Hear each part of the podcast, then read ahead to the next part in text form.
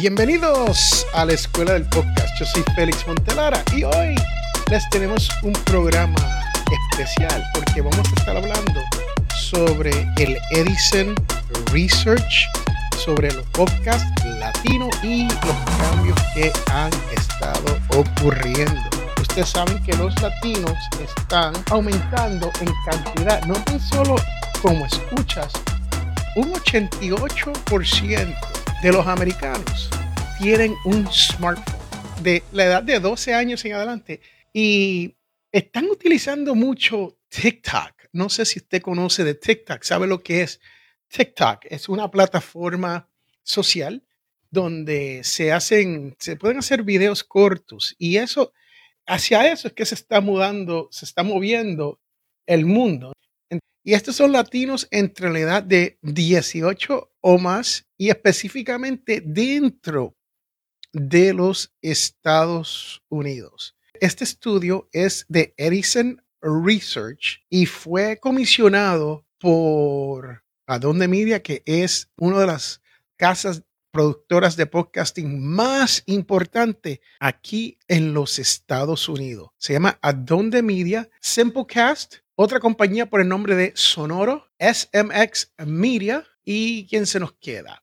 Latigua Williams y compañía. estas son las personas o las compañías que han auspiciado este reportaje y están hablando que a medida de que la pandemia y el COVID ha progresado con tiempo, casi la mitad, un 54% de los oyentes mensuales han comenzado a escuchar durante la pandemia del 2020. Es importante porque uno tiene que entender que a lo mejor esto es algo que o va a seguir aumentando o cuando una vez el COVID baje o haya menos emergencia con el COVID y la gente pueda salir a la calle, vamos a ver cuál es la tendencia que hay aquí. Si la tendencia es de que suba, pues va a seguir en ese camino. La realidad es que una vez las personas tengan algo más que hacer, la pregunta es si la persona se va a quedar haciendo podcast en el futuro. Esa es la gran pregunta, si se van a quedar escuchando y si van a seguir produciendo podcast. Vamos a ver qué tenemos aquí. El número de latinos estadounidenses que escuchan el podcast cada día ha aumentado drásticamente desde que este tiempo de la pandemia un 21% de la población latina ha escuchado un podcast diariamente. Una cuarta parte, uno de cada cuatro latinos han comenzado a escuchar podcast. Vamos a darle la bienvenida a nuestro Diego Murcia. Y ya que ha llegado el otro facilitador de la escuela del podcast. Y hemos estado hablando sobre el estudio de Edison Research que acaba de salir esta semana, que es muy prometedor, especialmente si usted es un creador de contenido. Y número dos, si usted simplemente un escucha, usted ya no está solo. Usted no es el único que conoce lo que es un podcast. Diego, cuéntale a la gente, hace unos cuantos años, uno decía, yo produzco un podcast y qué ocurría bueno, la gente no sabía qué era eso, con qué se comía o dónde se escuchaba. De hecho, en muchos países todavía no se sabe qué es eso y la gente sigue pensando que eh, estamos hablando de radio, lo cual no es, es igual, pero no es lo mismo. O sea que no sabe ni llegarle, que usted que está aquí como estudiante escuchando esto, usted sabe un podcast porque usted está en la escuela del podcast, sabe lo que es. Y se le cae de la mata a usted, usted dice, wow, yo sé lo que es esto y no hay problema.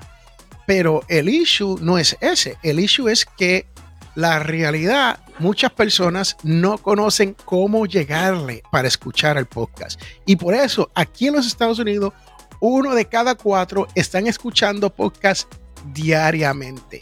A medida de que las personas vayan hablando, mira, escuchaste este podcast, escuchaste esto, escuchaste aquello. A medida que eso vaya ocurriendo, entonces es que se va creciendo la comunidad y van creciendo más podcasters cuando se viene a todo esto. Yo les tengo que contar que este reporte, se lo voy a seguir leyendo de reporte aquí, dice también que un 77% de los oyentes en Estados Unidos escuchan podcast con un componente de video. ¿Qué quiere decir? Esto es uno de los datos bien sumamente importante. Un 77% lo escucha con video. Que si usted está haciendo lo que Diego y yo estamos haciendo aquí en la escuela del podcast, te van a llegar muchos más. Ajá, escuchas, te van a encontrar. YouTube se ha convertido en la forma que los latinos están encontrando el podcast, que no van a ir a los métodos tradicionales que uno tiene para uno entonces decir, ah, pues déjame ir al app de Apple o déjame ir a Google Podcast, déjame ir a Apple Podcast a ver si hay un podcast en español. Los latinos lo están consiguiendo de esa manera y lo están consiguiendo uh, de YouTube. ¿Qué tú crees de eso, Diego? ¿Qué tú crees de esa estadística? 77%. Eso quiere decir 3 de cada 4. Es cantidad de gente que ahora está eh, utilizando esto como un medio de comunicación alternativo a los eh, medios tradicionales, pero eso no significa que el podcast sea reciente. La gente lo está descubriendo y está viendo que es efectivo, es una manera efectiva de poder comunicar un mensaje y poder crear un networking más allá de lo que antes eh, solía ser.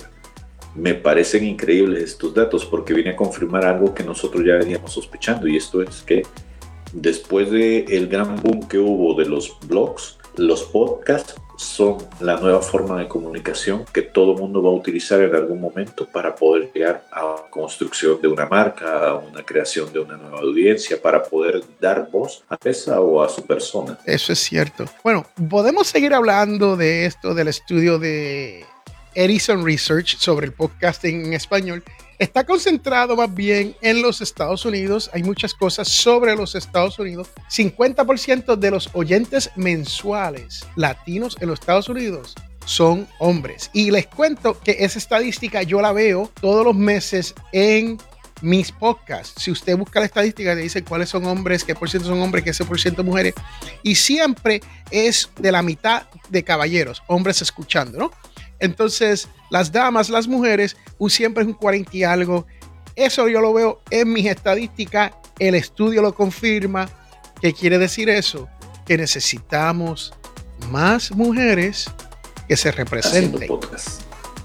No tan solo haciendo podcast, pero escuchando. Y el problema es este. Si hay, no hay mujeres haciendo podcast, como dice Diego, si no las hay, las mujeres no se van a interesar en todos estos podcasts masculinos, porque créame, somos de diferentes planetas. Aquí escribieron un libro que dice Men, are, Men are from Mars y Females from, Venus. Hace mil años atrás que se escribió ese libro. Pero somos de diferentes planetas y preferimos escuchar las cosas de la manera que la queremos escuchar. Y créame que hacer podcast donde uno está atrayendo el sexo opuesto no es tan fácil como uno cree. Esa es la realidad.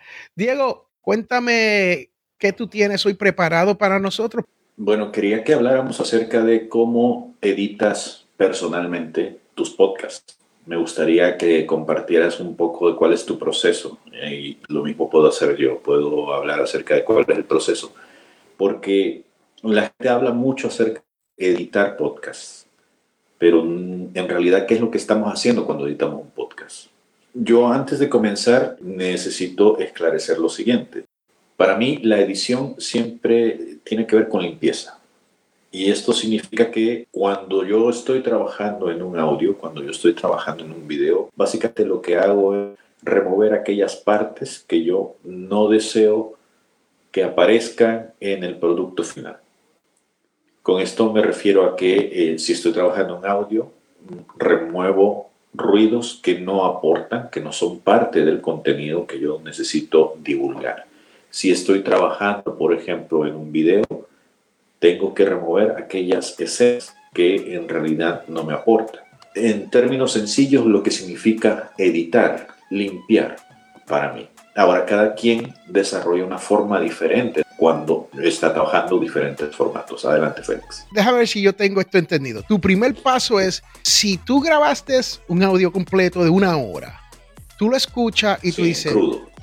en crudo, esa es la palabra. Tú dices, ok, de, esto, de esta hora estos 20, 15 minutos que hablamos, nos desviamos y hablamos de otro tema que no es pertinente a este tema, tú cortas todo ese segmento completo. Eso es lo que estás hablando. Mira, es que esto tiene que ver con una decisión ejecutiva, pienso yo de la trama principal de lo que estabas hablando, pero sí te sirve como un material extra que pudieras darle a tus clientes con otro producto, con otro tipo de producto, o que podrías utilizar en otro tipo de situaciones. No significa que lo vayas a borrar definitivamente, pero puede pasar a ser parte de tu background, de las cosas que guardas, y tú y yo lo sabemos, lo que hacemos esto. Ahí tenemos todavía archivos de los primeros programas que editamos no sé para qué momento los vayamos a utilizar, pero más de alguno de nosotros ahí tiene llenos discos, USBs, computadoras, con ese material que está ahí siempre a la mano, por si algún día necesitamos hacer un retoque de algo. Y ese material en bruto, por lo general, está ahí. Lo que estoy diciendo es que eh, si vas a presentar un contenido sobre peras y de repente hablas sobre manzanas y esto no sirve para poder hablar de las peras, lo vas a eliminar y lo vas a guardar para otro. No significa que lo borres, pero sí que lo remueves de ahí. ¿Por qué esto? Hablábamos de eterno. Si no te va a aportar en el mensaje final y lo mejor es darle el contenido condensado a tus oyentes, eh, o a tus lectores con aquella información que sí pudiera generarles Por ejemplo, cuando yo hago entrevistas para poder realizar un reportaje escrito, muchas veces las cosas que me dicen no terminan siendo impresas dentro de una nota o, dentro de la web o el post que se crea. Muchas veces se quitan porque no aportan a que yo estoy queriendo dar significa que yo no debería haber hablado con la persona durante una hora y media. O al contrario, lo que significa es que necesito tener el conocimiento, el contexto básico de qué es el mensaje que voy a utilizar para poder saber todas las partes importantes. ¿Cuál sería entonces tu próximo paso? Mira, yo pienso que, o por lo menos así trabajo yo, un primer barrido de cualquier cosa que yo vaya a editar es aquello que me genere ruido.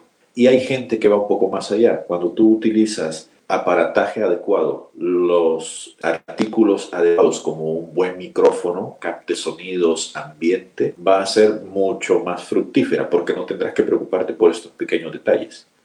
Entonces, la primera parte es eso, remover aquello que me significa a mí ruido. Es decir, que una vez que ya he removido eso, haciendo uso de algún filtro o de algún aparato como un micrófono, condensador, paso a lo siguiente, que es eliminar aquellas partes habladas que en realidad no dan ningún tipo de aporte al contenido que deseo yo quitar. Por ejemplo, hay gente que habla y habla y habla y empieza a repetir ideas. Este tipo de cosas, con cualquier pretexto, uno puede dar la licencia perfecta para eliminarlo a menos que estés aportando algo diferente, que si ya repetiste una idea y aunque lo estés diciendo de formas diferentes eh, o novedosas, es la que mejor representa el contenido que deseas.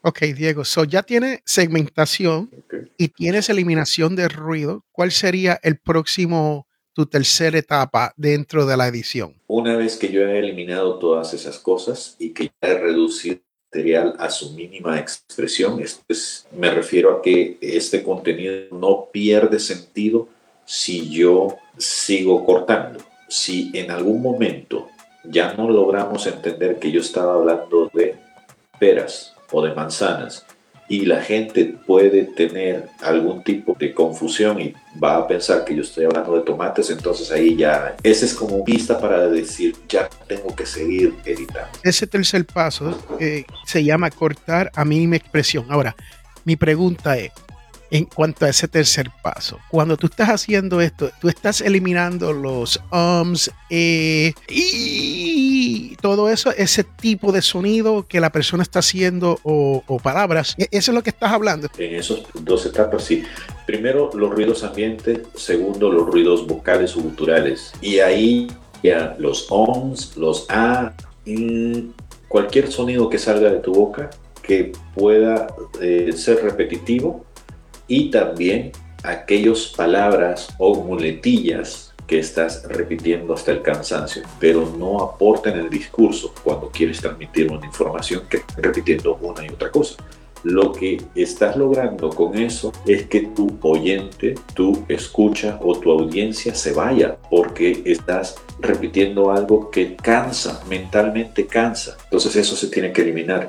Una vez ya eliminada, lo que viene, al menos en mi forma de trabajar, es ecualizar, hacer brillar un poco la voz, es mezclar revisar, es decir, volver a escuchar el material para ver si todo está en su sitio. Y por último, nivelar los sonidos, porque mi forma de hablar y la forma de hablar de Félix totalmente diferente. A mí me gusta hablar de una forma un poco más calmada. A Félix le gusta la fiesta, le gusta estar siempre muy impresivo y de repente grita. Eso no significa que no debamos modular eso, porque estamos trabajando con sonidos y los oídos se pueden lastimar si no está bien modulado eso. Entonces, aparte de que eso se vuelve molesto, ¿no? Eso al final es la modulación, que todo el sonido salga a un mismo nivel. La vez pasada hablamos acerca de esto, de cuáles son los luz que nosotros necesitamos para poder eh, escucharnos bien independientemente en cualquier eh, aparato que se esté transmitiendo o se esté reproduciendo este producto final que tenemos. Ese es mi proceso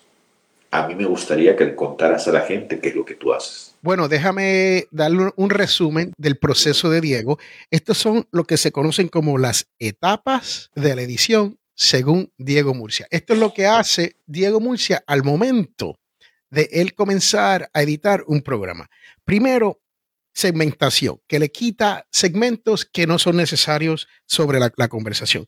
Segundo, ruidos esto quiere decir ruidos ambientales, de esos que estamos hablando, y ruidos que se pueden crear dentro del sistema. Como hoy en esta conversación hemos tenido un poquito de ruido del Internet que se está yendo y viniendo, y hay un ruidito ahí. Si uno puede eliminar eso, también. Tercero es cortar a la mínima expresión. Lo que quiere decir eso, que Diego, después que él corte y no esté eliminando el significado de la conversación, todo está bien. Ahí lo que él llama el próximo paso son los ruidos vocales y muletillas. Estos son el A, el um, el o como yo siempre digo, así que, así que, así que. Esos son los que muchos I, I, I, O, ese es el, el, vocal y el muletilla. Los últimos dos pasos es ecualizar, que quiere decir utilizar filters para que se escuche un poco mejor y hasta añadirle lo que se conoce como el famoso el famoso reverb. Al final, él lo revisa, lo escucha y el último paso que Diego le hace a todo esto es nivelar el sonido. ¿Por qué? Porque cuando uno hace un podcast, en este caso somos dos y el micrófono mío puede estar un poquito más hot, más caliente y yo hablo duro, porque yo hablo duro, esa es la realidad. Y el sonido mío va a estar más alto que el de Diego y necesitamos nivelar esto para que cuando usted esté escuchando el podcast en el oído, no tenga que subir o bajar el volumen, no tiene que molestarse, no tiene que distraerse. Y si lo está escuchando en un auto donde se escucha súper mejor, ahí uno no tiene que estar subiendo y bajando el volumen. Ese es el proceso de Diego Murcia. Yo les voy a decir que en el caso mío, yo hago bien similar a lo que Diego está hablando. Yo utilizo unos cuantos otros procesos exclusivamente con Audacity es gratis. Si usted quiere un editor de audio que es gratis y hace la mayoría de las cosas que un software de gratis es uno de los mejores. Lo que pasa es que hay que saber, como todo, hay que saber trabajarlo. Y lo interesante de Audacity es que está disponible con muchos videos en YouTube. Hay tutoriales a granel.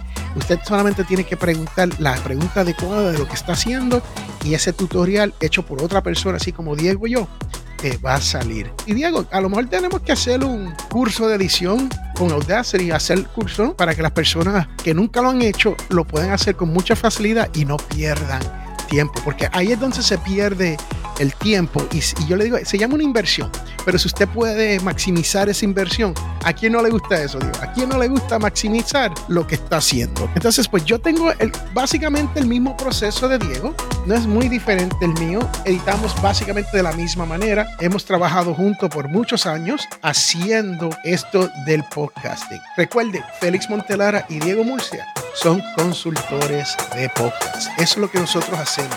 Nosotros te ayudamos a ti a que tú mejores tu podcast, a que tú lleves tu podcast, que ya es bueno, a mejor. We want to take you from good to great. Nosotros queremos que tu podcast sea no tan solo la mejor calidad, pero que esté bien hecho. Porque cualquiera puede hacer un podcast, Diego, cualquiera. Pero eso no quiere decir que todos debamos. Usted está en la escuela del podcast. Yo soy Félix Montelara, su facilitador. Y al lado mío tenemos a Diego Murcia. Diego Murcia. Lo dice así con esa P. Esto se ha acabado. Yo soy Félix Montelara, compañero Diego Murcia. Tú estás en la escuela del podcast. Y recuerde, usted puede crear un podcast de bueno a mejor.